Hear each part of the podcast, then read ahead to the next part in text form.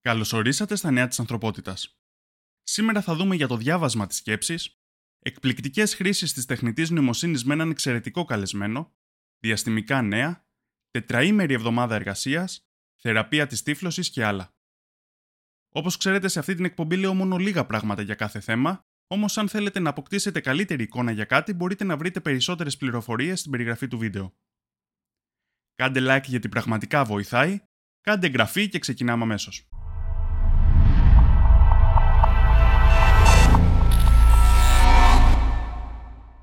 Επιστήμονες από τη ΣΥΠΑ ανέπτυξαν ένα σύστημα που χρησιμοποιεί την τεχνητή νοημοσύνη σε απεικονίσεις του εγκεφάλου για να αποτυπώσει το νόημα των σκέψεων των ανθρώπων. Η σχετική μελέτη δημοσιεύτηκε στο περιοδικό Nature Neuroscience. Οι ερευνητές εκπαίδευσαν ένα μοντέλο τεχνητής νοημοσύνης κειμένου, όπως το ChatGPT, χρησιμοποιώντας δεδομένα από τους εγκεφάλους τριών συμμετεχόντων.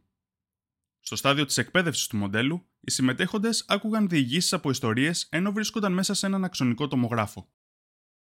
Αφού η εκπαίδευση του μοντέλου ολοκληρώθηκε, στη συνέχεια τους διάβασαν διαφορετικές ιστορίες, ενώ κατέγραφαν τους εγκεφάλους τους με μαγνητική τομογραφία.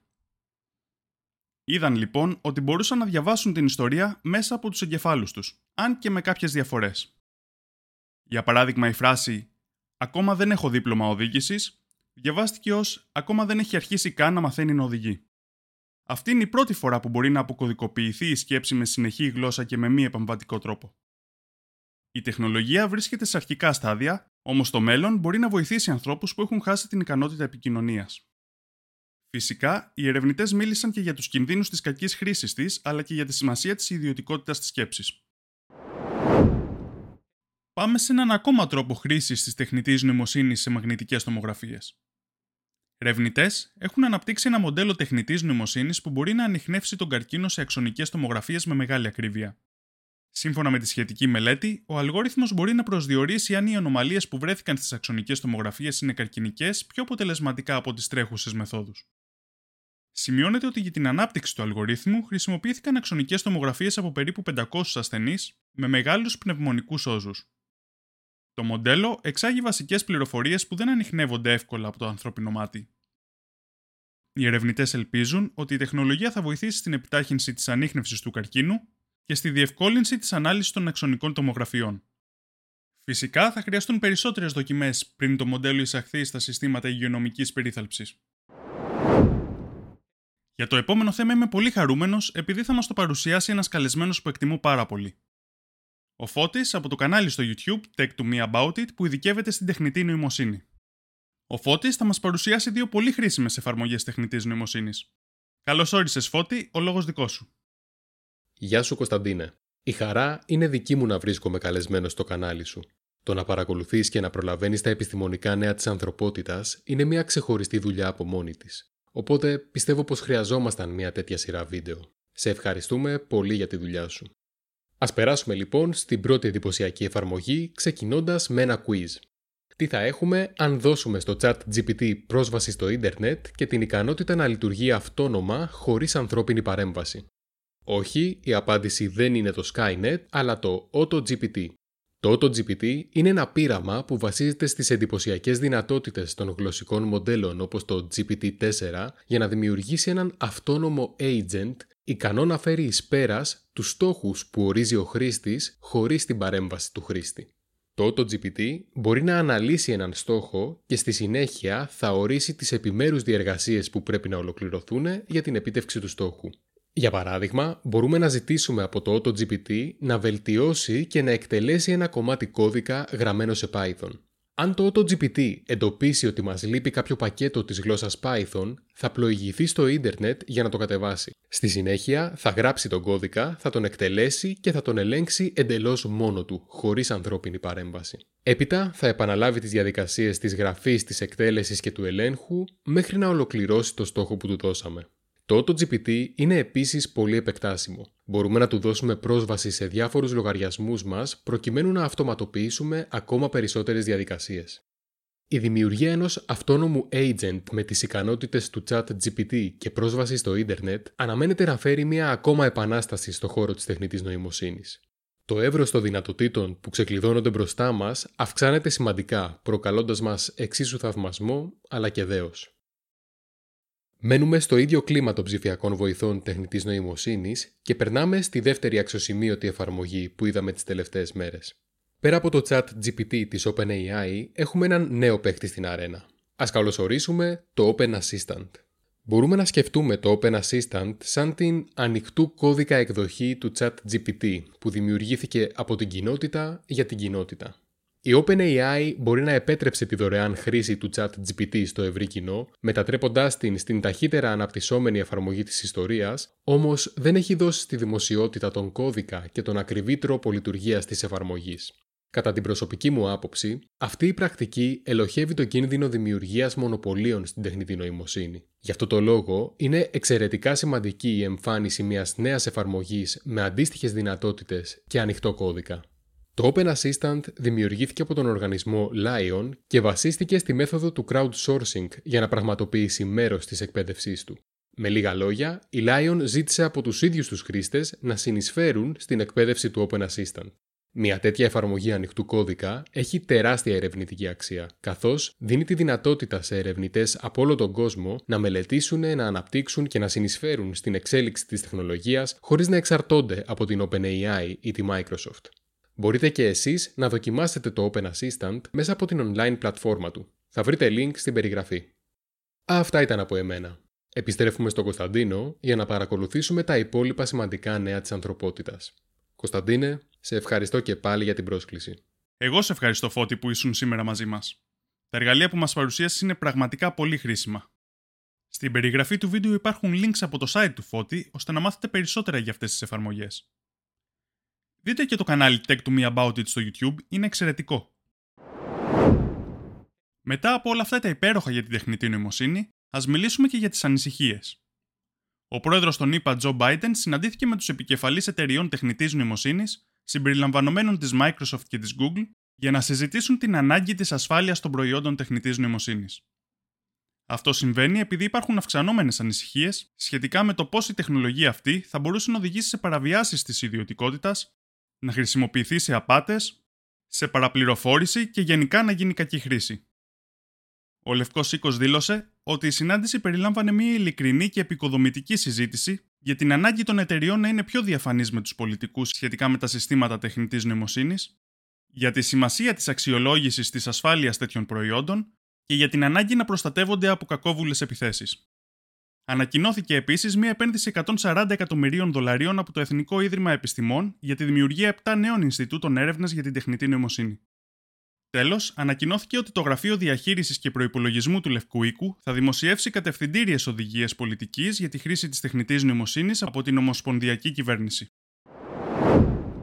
Σε μια άλλη σχετική είδηση που μας ξυπνάει φιάλτες από ταινίες επιστημονικής φαντασίας, ο Τζέφρι Χίντον μία από τις πιο σεβαστές φωνές στον τομέα της τεχνητής νοημοσύνης, παρετήθηκε από τη θέση του στην Google και προειδοποίησε για τους πιθανούς κινδύνους από τα προηγμένα chatbots. Είπε ότι η ανάπτυξη της γενικής τεχνητής νοημοσύνης μπορεί να αποτελέσει κίνδυνο για την κοινωνία και για την ανθρωπότητα. Περιέγραψε επίσης και ένα φιαλτικό σενάριο, στο οποίο οι άνθρωποι μπορεί να επιτρέψουν στην τεχνητή νοημοσύνη να δημιουργήσει τους δικούς της στόχους. Σε μια τέτοια περίπτωση, η τεχνητή νοημοσύνη θα μπορούσε να θέσει επικίνδυνους στόχους όπως η απόκτηση περισσότερης δύναμης. Είπε επίσης ότι είναι δύσκολο να δούμε πώς μπορούμε να αποτρέψουμε ανθρώπους με κακές προθέσεις να χρησιμοποιήσουν την τεχνολογία για κακό. Ο Τζέφρι Χίντον είναι ακόμα ένας από τους πολλούς ειδικούς που έχουν εκφράσει τις ανησυχίες τους για την ταχεία πρόοδο της τεχνητής νοημοσύνης. Όμως λέει ότι η πρόοδος δεν σταματάει και ότι δεν υποστηρίζει τη διακοπή της έρευνας για 6 μήνες όπως έχει προταθεί από κάποιους. Όπως είπε, αν η ανάπτυξη της τεχνολογίας σταματήσει στην Αμερική, θα συνεχιστεί στην Κίνα και αλλού. Βέβαια, κάθε νόμισμα έχει δύο πλευρές. Καθώς βλέπω να αναπτύσσεται τεχνοφοβία στην κοινωνία, νιώθω την ανάγκη να ξεκαθαρίσω κάποια πράγματα. Η τεχνητή νοημοσύνη είναι ένα εξαιρετικό εργαλείο. Κάθε εργαλείο μπορεί να έχει καλή ή κακή χρήση. Δεν πρέπει να φοβόμαστε την ίδια την τεχνητή νοημοσύνη, αλλά την κακή χρήση της και να πάρουμε όσα μέτρα ασφαλείας μπορούμε. Όμως η καλή χρήση της τεχνητής νοημοσύνης είναι απαραίτητη και μπορεί να κάνει τον κόσμο καλύτερο. Μιας και μιλήσαμε για κακή χρήση της τεχνολογίας, ας δούμε μια τέτοια χρήση σε ένα άλλο θέμα, στις οθόνες αφής. Πρόσφατα διάβασα ένα άρθρο που αναφέρεται στον κίνδυνο από τις οθόνες αφής στα αυτοκίνητα και πώς αποσπούν την προσοχή των οδηγών από το δρόμο προκαλώντας ατυχήματα. Ευτυχώς, ένας αυξανόμενος αριθμός αυτοκινητοβιομηχανιών απομακρύνονται από τις τεράστιες περίπλοκες οθόνες αφής που μαστίζουν το σχεδιασμό του ταμπλό τα τελευταία 15 χρόνια. Η Porsche πρωτοπορεί επαναφέροντας τα κουμπιά στο εσωτερικό της Cayenne του 2024. Η Volkswagen, η οποία είναι ιδιοκτήτρια της Porsche, αναγνωρίζει ότι αυτό που οδήγησε στην εγκατάλειψη των οθονών αφής ήταν η ανταπόκριση των πελατών. Είναι σχεδόν αδύνατο να χρησιμοποιήσεις οθόνες αφής χωρίς να κοιτάξεις κάτω. Και πάμε στο διάστημα. Το μέλλον του Zhurong, του πρώτου ρόβερ της Κίνας στον πλανήτη Άρη, είναι αβέβαιο. Φαίνεται ότι η συσσόρευση σκόνη στα ηλιακά πάνελ μπορεί να οδηγήσει στο τέλος του. Ωστόσο, οι κινέζικες αρχές δεν έχουν ανακοινώσει επίσημα την ολοκλήρωση της αποστολής. Πάντως, το Zhurong έχει ήδη προσφέρει πολλά δεδομένα. Μια πρόσφατη επιστημονική δημοσίευση στο περιοδικό Science Advances που στηρίχτηκε στα δεδομένα από το Zhurong αποκάλυψε χαρακτηριστικά στους αμόλοφους που δείχνουν ότι πιθανόν υπήρξε αλμυρό νερό πριν από μόλις 400.000 χρόνια. Αυτό είναι πολύ σύντομα. Επίσης, αυτά τα στοιχεία έρχονται από χαμηλά γεωγραφικά πλάτη. Στο παρελθόν, η NASA είχε βρει παρόμοια ευρήματα με το σκάφος Phoenix, αλλά σε υψηλά γεωγραφικά πλάτη. Και πάμε στο Starship. Μετά από την εκτόξευσή του, για την οποία μιλήσαμε πριν από τρεις εβδομάδες, οι Αμερικανικές αρχές εξετάζουν τις περιβαλλοντολογικές επιπτώσεις. Η βάση Starbase από την οποία έγινε η εκτόξευση υπέστη σοβαρές ζημιές. Θυμίζω ότι αυτός είναι ο μεγαλύτερος και ισχυρότερος πύραυλος που έχει εκτοξευτεί ποτέ.